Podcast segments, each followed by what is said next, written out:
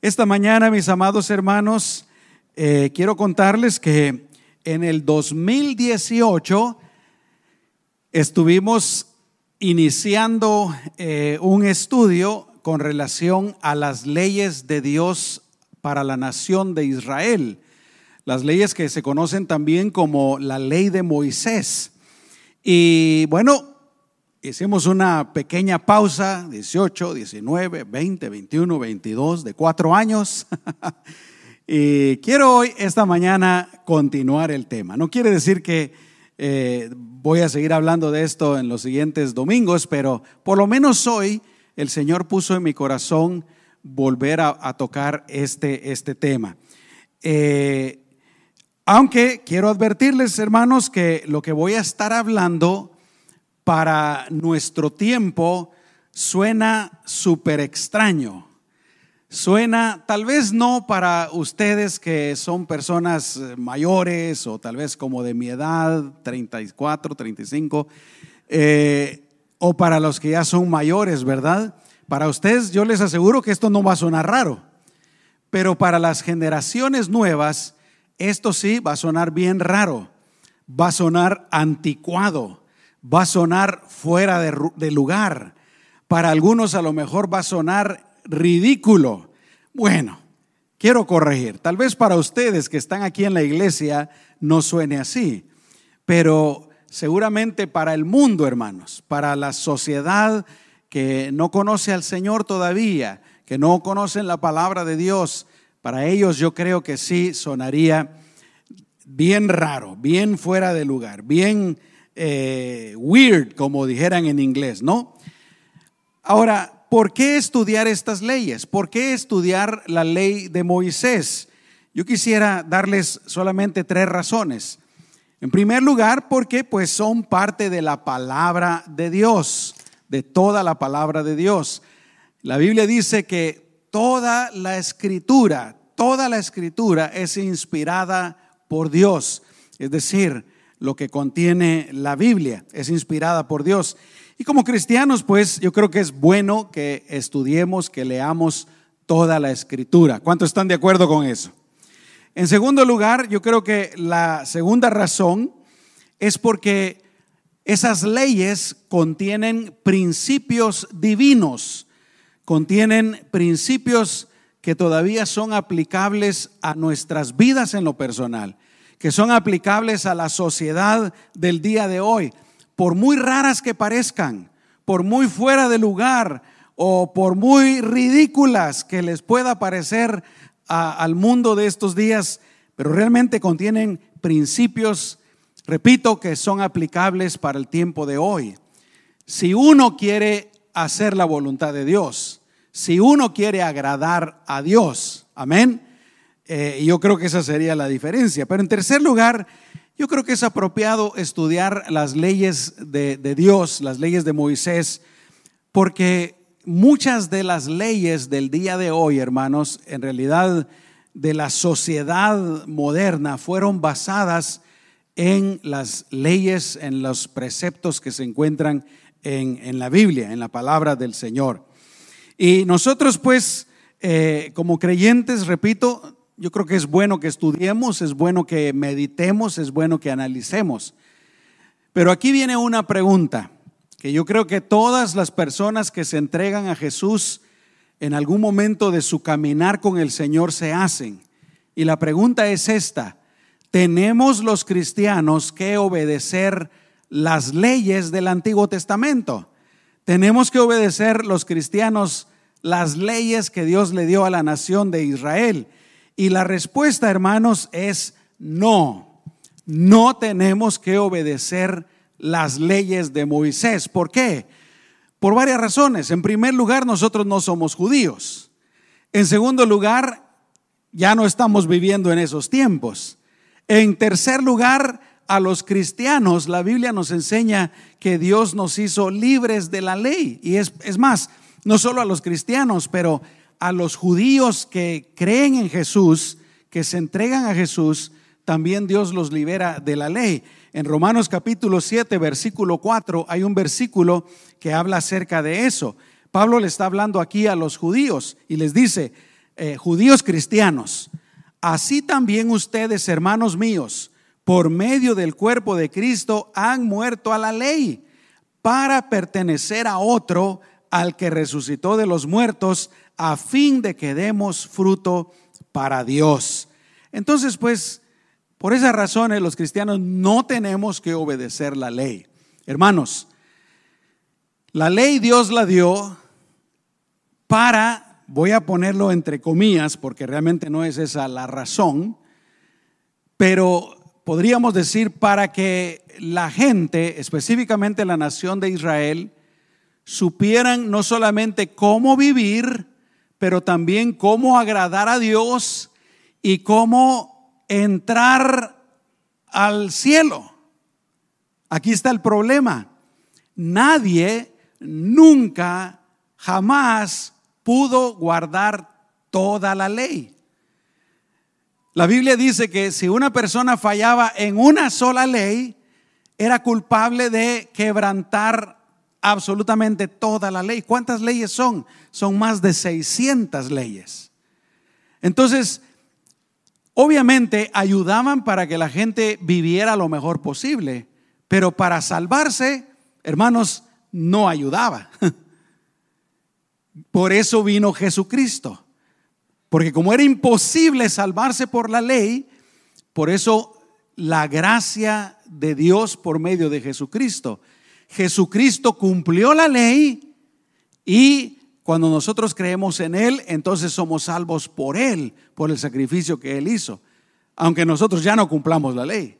Gracias a Dios por eso. ¿Cuántos dicen amén, hermanos? Gracias a Dios. Cumplir la ley es imposible. Es totalmente imposible. Pero aquí está otra cosa que enseña la Biblia. La ley fue dada también para que el mundo conociera el pecado. Si la ley no hubiera sido dada, entonces, ¿cómo sabría el hombre que robar es malo, que robar es pecado? ¿Cómo sabría el hombre que el adulterio es pecado? Entonces, cuando Dios da la ley, lo hace también por esta razón, para que el mundo sepa claramente que es pecado. Y no solamente eso, pero para que el mundo sepa que somos pecadores, ¿no? Yo leo la ley y veo que la he quebrantado en muchos lugares, entonces yo puedo decir, yo soy un pecador. he robado, he levantado falso testimonio, he deshonrado a mis padres, etcétera. Soy un pecador. ¿Con qué propósito? Para que el, el, ser humano viera su necesidad, su necesidad de salvación.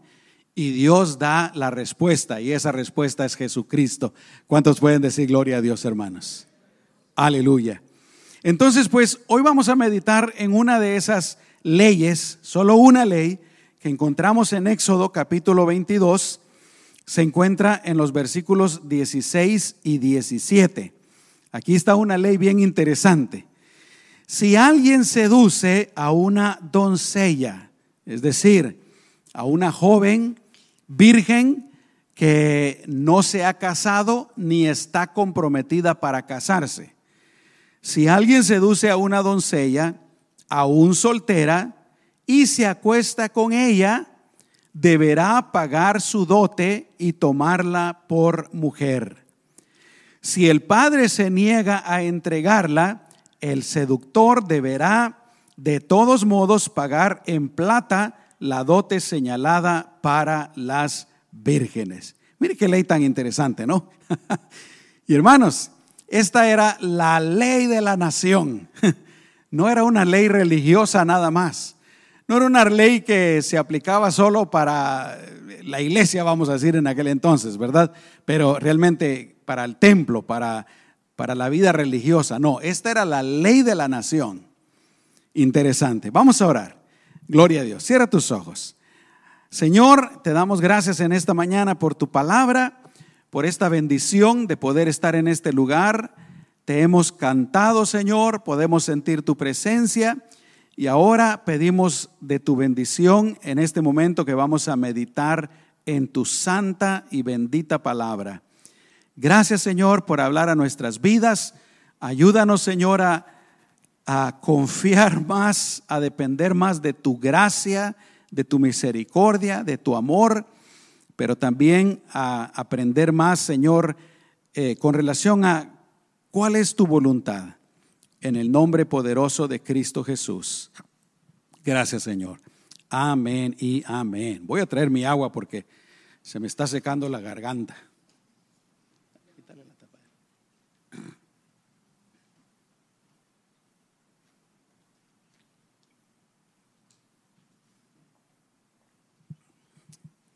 Amén, amén. Muy bien. Yo, he dividido lo que quiero enseñarles en esta mañana, creo que en tres partes.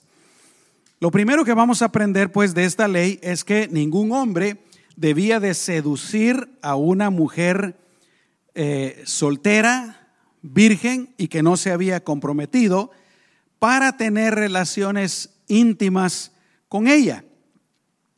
Y yo aquí entiendo pues de que los hombres, los jóvenes, debían de respetar a las mujeres, debían de valorarlas, debían de cuidarlas y por lo tanto no tenían que seducirlas, no tenían que engañarlas y mucho menos usarlas egoístamente, porque cuando un joven pues seducía a una jovencita, ¿Qué otra palabra se podría usar eh, para, para, decir seducir, hermanos? Mm, conquistar, cuando un hombre conquistaba a una, a una jovencita, pero con el propósito de acostarse con ella, de tener relaciones íntimas con ella, eh, realmente lo único que estaba haciendo era siendo egoísta, satisfaciendo sus deseos carnales, ¿no? En lugar de, apreciarla y podía, bueno, lo que iba a decir está incorrecto, iba a decir podía conquistarla para casarse con ella, pero en aquel entonces no, no funcionaba de esa manera. En aquel entonces los padres eran los que decidían con quién se iban a casar los, los hijos. ¿Cuántos dicen yo quisiera eso? Nadie. Pero eso es lo que hacían en aquel entonces, ¿no? Pero definitivamente sí podía ser de que un jovencito se acercara a una jovencita que le gustaba y la conquistara, la seduciera para acostarse con ella. Entonces, eso no debían de hacerlo los jóvenes. Eh, realmente se les debía de enseñar a los jóvenes que tenían que buscar satisfacer sus necesidades del sexo opuesto de la manera correcta.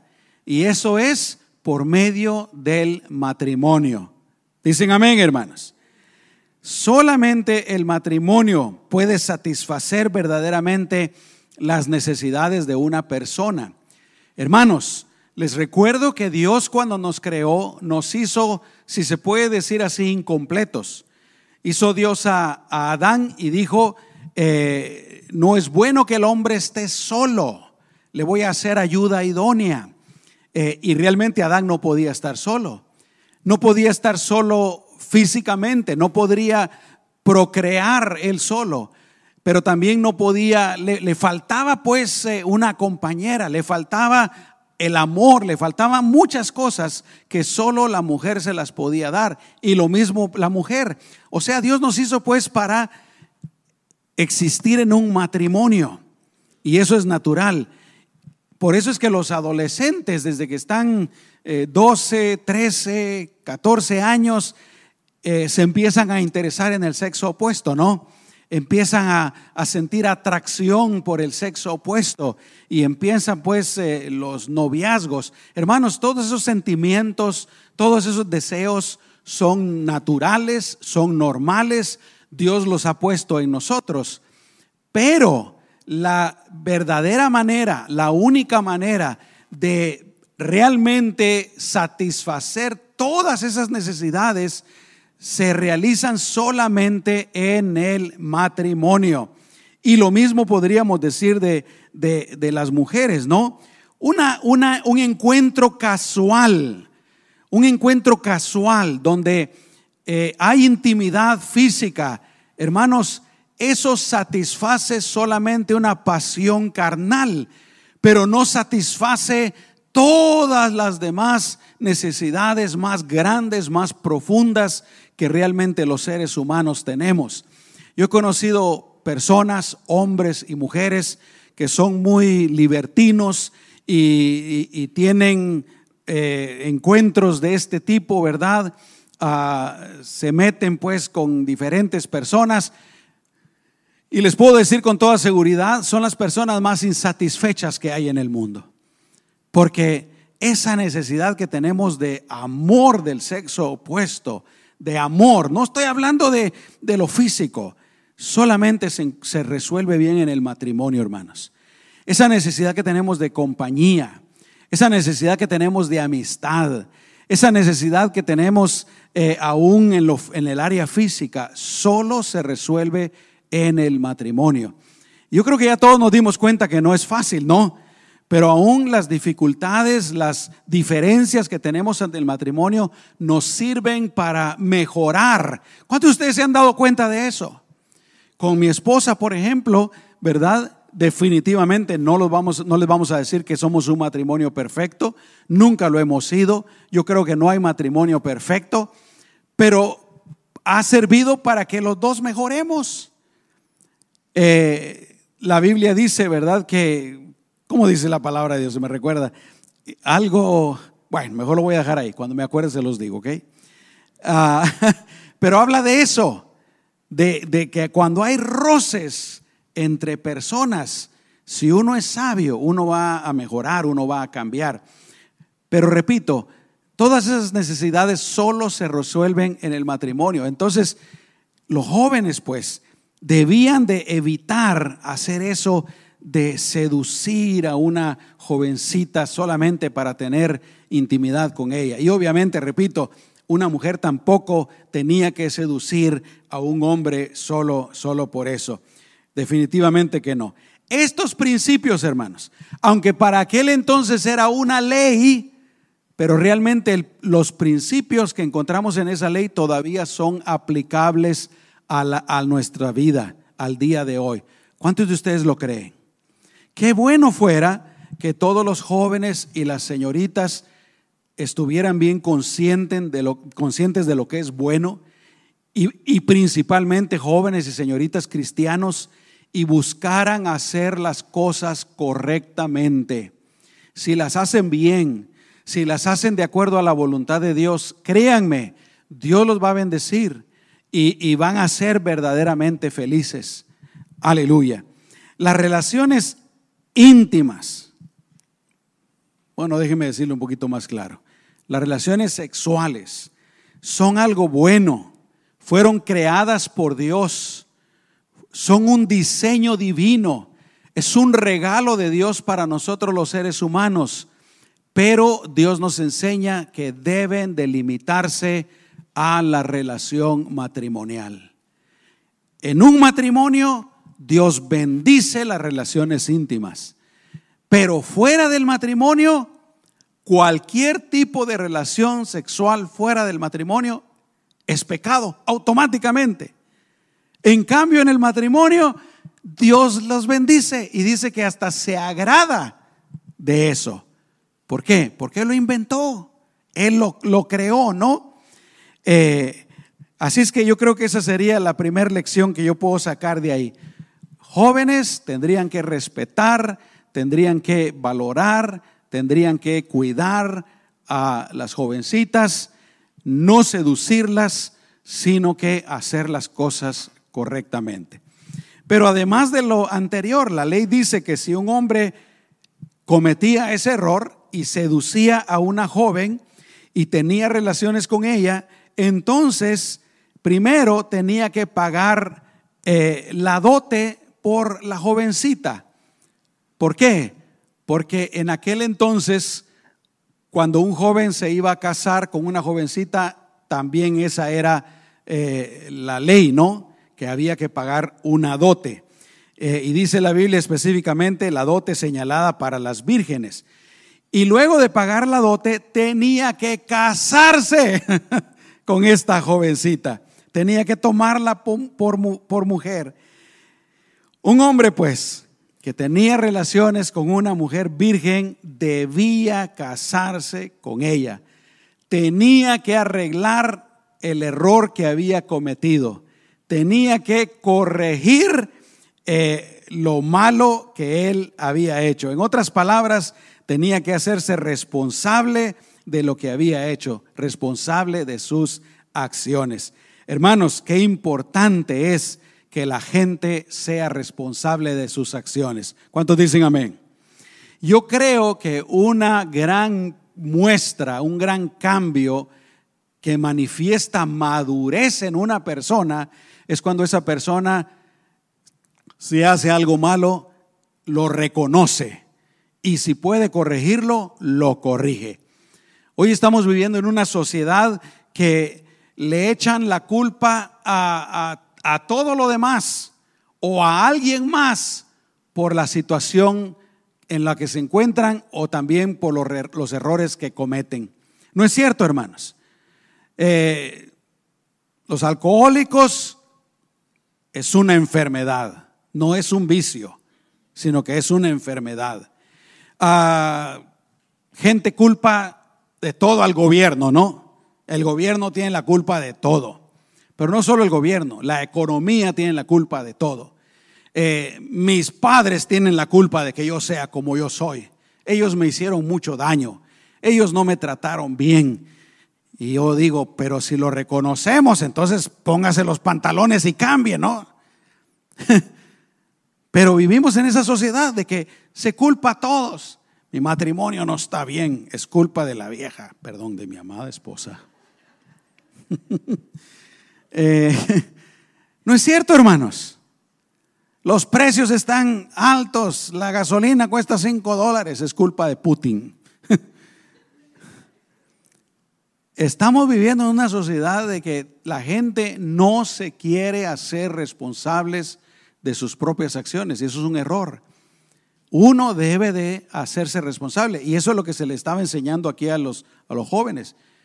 Si ustedes cometieron ese error, sedujeron a una jovencita, se acostaron con ella, ahora se casan con ella.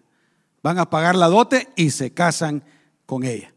Ahora, preguntémonos, ¿por qué es que la ley requería esto? ¿Por qué se tenían que casar? Primero, porque habían pecado ante los ojos de Dios. Habían desobedecido a Dios. Lo que habían hecho, hermanos, se llama fornicación. Dígame si no estoy hablando de cosas raras para nuestros días. Tener relaciones sexuales fuera del matrimonio, dos personas solteras, se llama fornicación. Repito, Dios es el que diseñó el, el, sexo. Dios lo dio como un regalo. Es bueno, pero Él lo dio solo para que se practicara en el matrimonio. Entonces aquí estos jóvenes estaban pecando, ¿no? Primera de Corintios capítulo 6 versículo 9 dice, ¿acaso no saben que los injustos no heredarán el reino de Dios?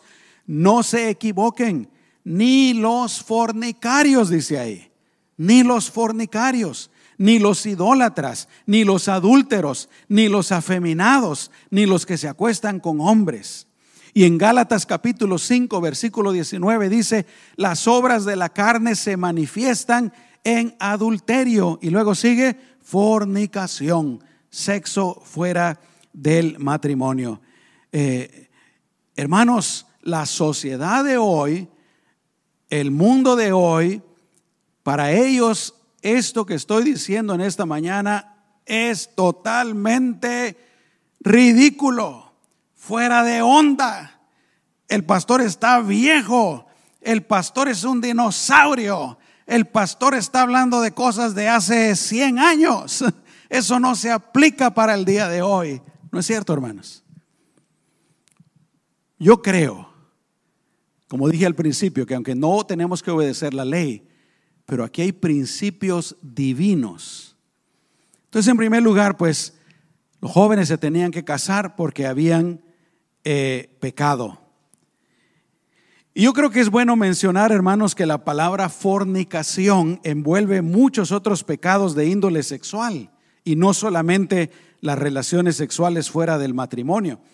La palabra fornicación habla de toda clase de inmoralidad sexual. La palabra original que se traduce como fornicación es la palabra porneia. De esa palabra es de donde se saca la palabra pornografía. Entonces, pues, fornicación significa relaciones sexuales de dos personas solteras sin casarse, pero también implica muchos otros eh, pecados sexuales. Pero bueno, vamos a dejar ese tema para otra ocasión. Pero en segundo lugar, tenían que casarse porque también habían deshonrado a sus padres. El joven había deshonrado a sus propios padres y también había deshonrado a los padres, de, perdón, de la jovencita. Como dije antes, en aquel entonces los matrimonios eran arreglados, eran los papás los que se ponían de acuerdo y decían, bueno, yo te doy mi hija, tú me das tu hijo. Eh, eso definitivamente no se aplica para nuestros días y no tiene nada de malo. Amén. Eso sí, yo no les diría, eso hay que hacerlo. No, definitivamente que no. Pero en aquel entonces sí era así. Y cuando un jovencito hacía esto, pues deshonraba a sus padres, deshonraba a los papás de la, de la jovencita. ¿Y se recuerdan cuál es el quinto mandamiento, hermanos? Honrarás a tu padre y a tu madre. En aquel tiempo los padres tenían mayor autoridad sobre los hijos. Pero en tercer lugar, tenían que casarse porque ¿qué tal si la jovencita quedaba embarazada, hermanos? Tenían que casarse. Porque de lo contrario, lo que iba a suceder es que la muchacha se iba a ver en la necesidad de criar sola a su hijo y el niño o niña iban a crecer sin uno de los padres.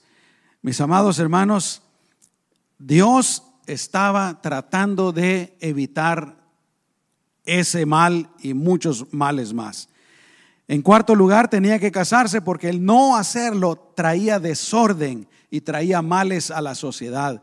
Miremos cómo se encuentra la sociedad del día de hoy, hermanos, por no seguir los principios de Dios. Millones y millones y millones y millones de divorcios. El día de hoy no sé cómo está la estadística eh, en este momento, pero eh, muy normalmente era de que de cada dos parejas que se casaban, una se divorciaba, o sea, el 50%. No era la voluntad de Dios. La Biblia dice que Dios aborrece el divorcio. Entonces, eh, todo esto pues Dios lo hacía para que la gente tuviera más cuidado, ¿no? La gente tuviera más cuidado. Pero como la mentalidad ha cambiado, ya no se le da importancia a lo que Dios dice, la gente hace lo que se le da la gana. Por eso es que el mundo está como está. Montón de divorcios, montón de, hijos sin padres, etc. Dios quería evitar eso, mis amados hermanos. ¿Me estoy explicando? Dicho sea de paso, si usted vino el día de hoy, usted no sabía de lo que yo iba a hablar. Y yo no sabía quiénes iban a venir hoy. Número tres. Lo anterior nos recuerda, no es mi deseo nunca, jamás, nunca ofender a nadie ni hacer sentir mal a nadie. El deseo siempre es eh, compartir lo que la palabra de Dios dice, ¿no? Pero bueno, tercer lugar, otra, otra lección que yo he sacado de aquí y que yo creo que es importante para los jóvenes cristianos de nuestros días, es que lo anterior nos recuerda, pongan atención, que la virginidad, la pureza, la castidad son cosas muy valiosas ante los ojos de Dios. Aunque el mundo no lo considere importante, pero ante los ojos de Dios son cosas importantes.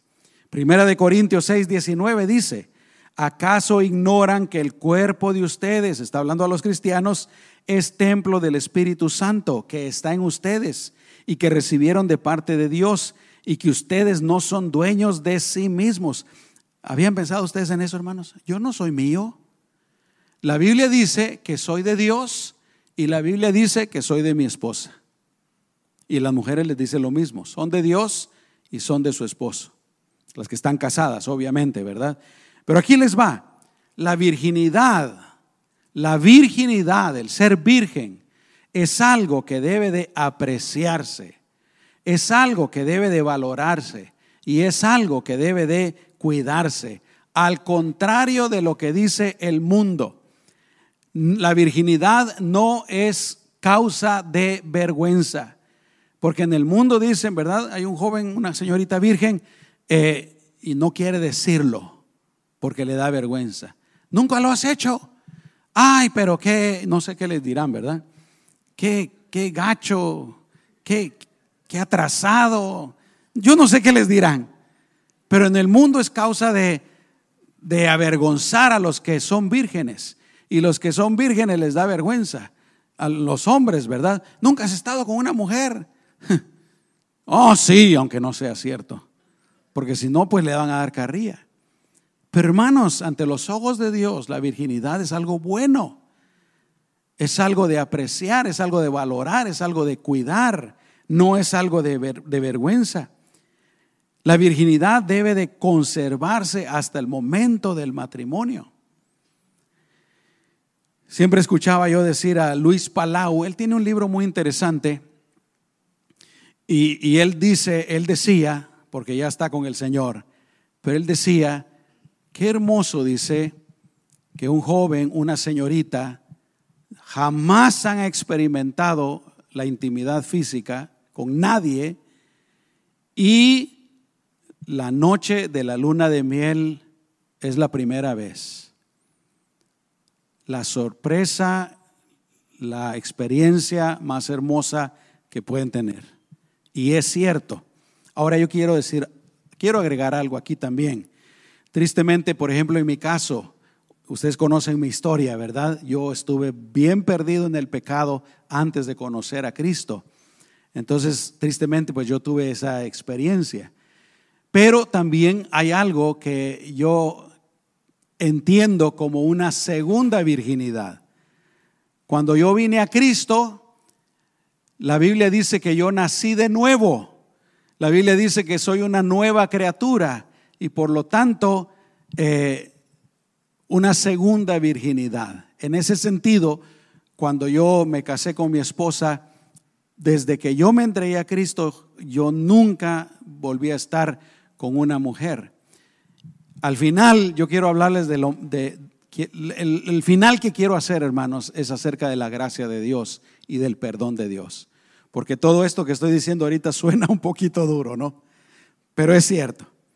Eh, tanto señoritas como jóvenes tenían que conservarse puros hasta casarse. Y yo creo que este principio de la pureza es otro de esos principios divinos aplicables a nuestros días. Eh, hermanos, esto es para todos nosotros en general. Es la voluntad de Dios de que seamos personas puras, de que seamos personas limpias, mentalmente, emocionalmente, físicamente. Amén. Si estamos casados, las relaciones íntimas entre esposos, Dios las bendice. Esas no provocan impureza. Pero también tenemos que cuidarnos, por ejemplo, de pornografía. Tenemos que cuidarnos de cualquier otra impureza que nos puede hacer daño, ¿no? Y a los jóvenes cristianos, pues yo creo que ahí está más claro, ¿no? El Señor desea que vivan en pureza. Jovencitos, señoritas, si hay alguno aquí, y si los hay, si ustedes son vírgenes, si nunca han tenido relaciones físicas, eh, íntimas, sexuales, denle gracias a Dios. Denle gracias a Dios. Consérvense para el Señor, consérvense para su futura esposa, para su futuro esposo. Tal vez el mundo, diga que estás loco, estás loca, pero eso le agrada a Dios. Eso honra a Dios. ¿Cuántos me entienden, hermanos? ¿Estoy loco yo? Bueno. ¿Cómo han cambiado los tiempos, no? Hoy en día los jóvenes sienten completa libertad de tener relaciones sexuales antes y afuera del matrimonio y creen que no tiene nada de malo. Yo creo que definitivamente la sociedad ha cambiado y los jóvenes tienen la influencia negativa del mundo, de los medios de comunicación, en donde tú miras en las películas, tú miras en los programas de televisión, eh, cómo la gente pues tiene este tipo de relaciones, estos encuentros casuales y no tiene nada de malo. Mi esposa me estaba diciendo, yo sé que ninguno aquí de ustedes lo, mira, hermanos, gracias a Dios, eh, y mi esposa lo estaba viendo por casualidad, eh, una novela que anda ahí de Vicente Fernández, ¿verdad que nadie la ha visto, hermanos? Eh, pero ella me platicaba ahí de unas escenas pura pornografía, y yo lo creo. Ah, pero los jóvenes del día de hoy, hermanos, tienen todas esas influencias. Lo más triste es que muchos de los jóvenes el día de hoy admiran, admiran y quisieran ser como deportistas, como artistas, como cantantes y ahora hay algo nuevo como influencers o como algunos políticos que han habido del pasado. En lugar de admirar a sus padres, en lugar de admirar especialmente a nuestro Señor Jesucristo. Yo miro a algunos jóvenes por ahí que cargan sus camisas del Che Guevara, ni saben quién es el Che Guevara. Él era un asesino, hermanos. Era un asesino. Algunos cargan sus camisas ahí de Jimi Hendrix. Yo lo escuchaba cuando no me había entregado al Señor, ¿no? Y lo admiran. Jimi Hendrix, qué cool, ¿verdad? ni saben quién era, un drogadicto. Una cosa tremenda. Algunos viejos aquí están diciendo. Se me hace que lo escuchaban también, ¿no? no es cierto, hermanos. Los jóvenes tienen una influencia tremenda, triste. Y los jóvenes yo creo que piensan, pues todo el mundo lo hace, no, no tiene nada de malo. Según una encuesta del grupo Barna, solo una tercera parte de los jóvenes del día de hoy creen que las relaciones íntimas, las relaciones sexuales deben de unir a una pareja en matrimonio. Eh, según esta encuesta, los jóvenes piensan que las relaciones sexuales sirven solamente para dos cosas. Sirven solamente para expresarse y sirven solamente para satisfacerse personalmente, pero eso es todo. Los creyentes, hermanos, debemos de ser diferentes. Nosotros debemos de hacer lo que Dios dice y no lo que el mundo dice. Aunque todo el mundo diga que algo está bien, si Dios dice que está mal, entonces está mal y nosotros tenemos que hacer lo que Dios dice. ¿Cuántos están de acuerdo con eso? Qué bueno cuando un joven y una señorita se para por sí mismo, por sí misma, piensan por sí mismos y se comprometen con Dios y dicen, yo voy a agradar a Dios. Me cueste lo que me cueste, aunque esté en contra de todo el mundo, aunque el mundo haga todo lo contrario, pero yo voy a agradar a Dios. Dios va a bendecir a ese joven y a esa señorita. Ahora, para terminar, ¿qué razones podemos encontrar detrás de este mandamiento? ¿Por qué Dios mandó esto a la nación de Israel?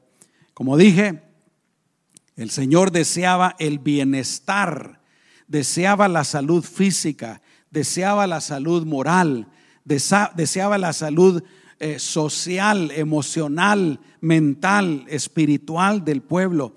Y todo pecado de índole sexual le hace daño a esa salud, hermanos.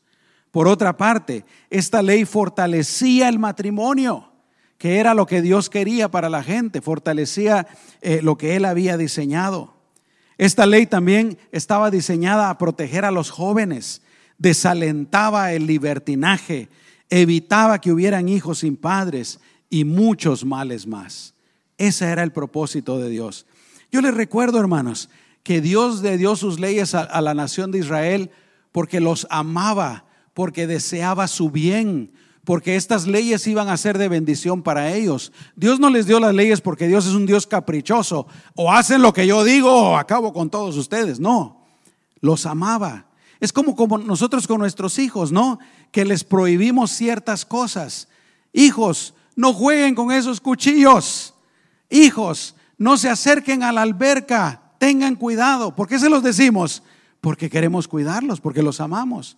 Igual es Dios, hermanos. Por muy raras, por muy extrañas, por muy ridículas que nos pudieran parecer las leyes, por eso Dios lo estaba haciendo. Amén. Pero bueno, quiero terminar con esto, hermanos. Definitivamente ahí hay principios que los cristianos debemos de procurar practicar en nuestras vidas. Principios de pureza, principios de honestidad, principios de castidad, principios, buenos principios, ¿no? Pero aquí va la otra cosa. Cumplirlos totalmente es imposible. Y todos hemos fallado. Todos hemos fallado. Aquí es donde entra la gracia de Dios, hermanos. Como Dios sabía que era imposible para nosotros cumplir con su voluntad completa,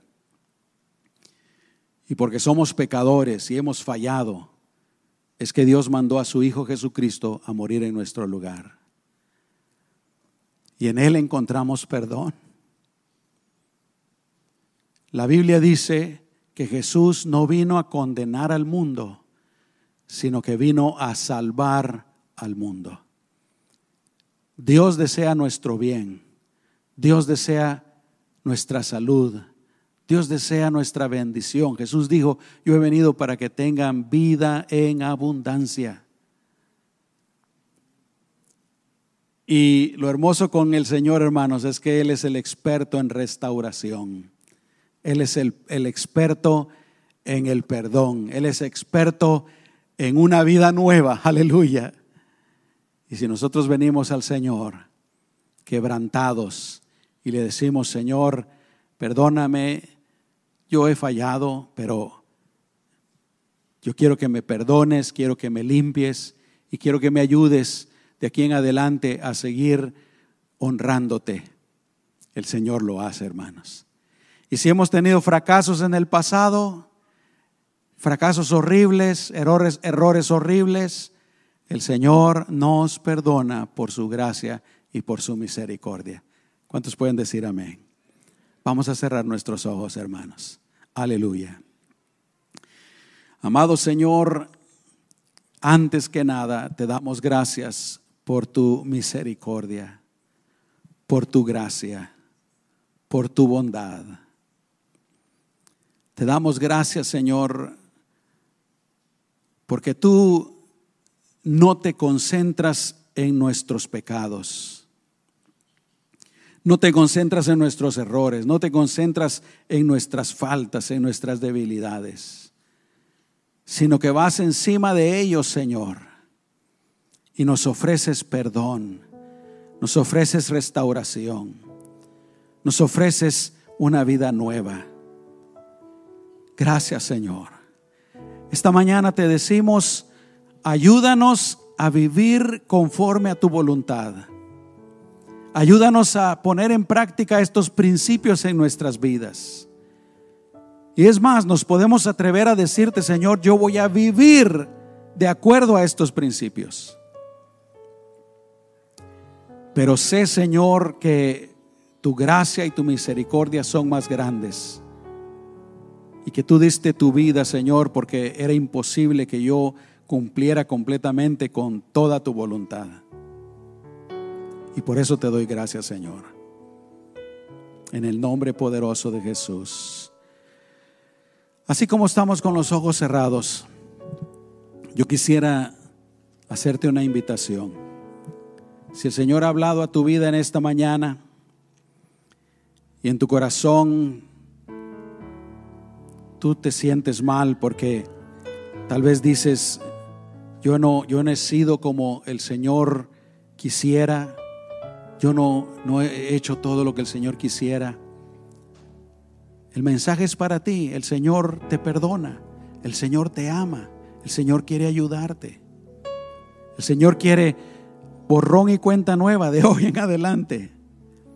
¿Por qué no repites esta oración conmigo y le dices, Señor, gracias por tu amor. Gracias por tu perdón. Yo acepto tu perdón en esta mañana, Señor. Y de hoy en adelante te pido que me ayudes a vivir para ti, a seguir tratando de hacer tu voluntad, pero sabiendo, Señor, de que no son las obras las que me dan la salvación, sino que es tu amor, tu gracia, tu misericordia, el sacrificio que tú hiciste por mí. Gracias, Señor. En el nombre de Jesús. Yo quisiera hacer otra invitación. Si tú eres un joven, eres una señorita, en esta mañana, ¿no te gustaría consagrarte al Señor y decirle al Señor, Señor, yo quiero honrarte, yo quiero hacer las cosas conforme a tu voluntad? ¿Te gustaría hacerlo? Si quieres hacerlo, repite esta oración conmigo y dile, Señor Jesús, yo quiero agradarte, yo quiero honrarte, yo quiero hacer las cosas bien en mi vida, Señor. Es difícil porque todo el mundo hace lo contrario, pero yo quiero honrarte a ti, Señor, y no quiero agradar al mundo, ni me quiero agradar a mí mismo, a mí misma. Así es que Señor, en esta mañana yo me consagro a ti. Yo me entrego a ti. Guíame, Señor. Ayúdame. Y yo sé que tú lo harás, Señor. En el nombre poderoso de Cristo Jesús. Amén y amén.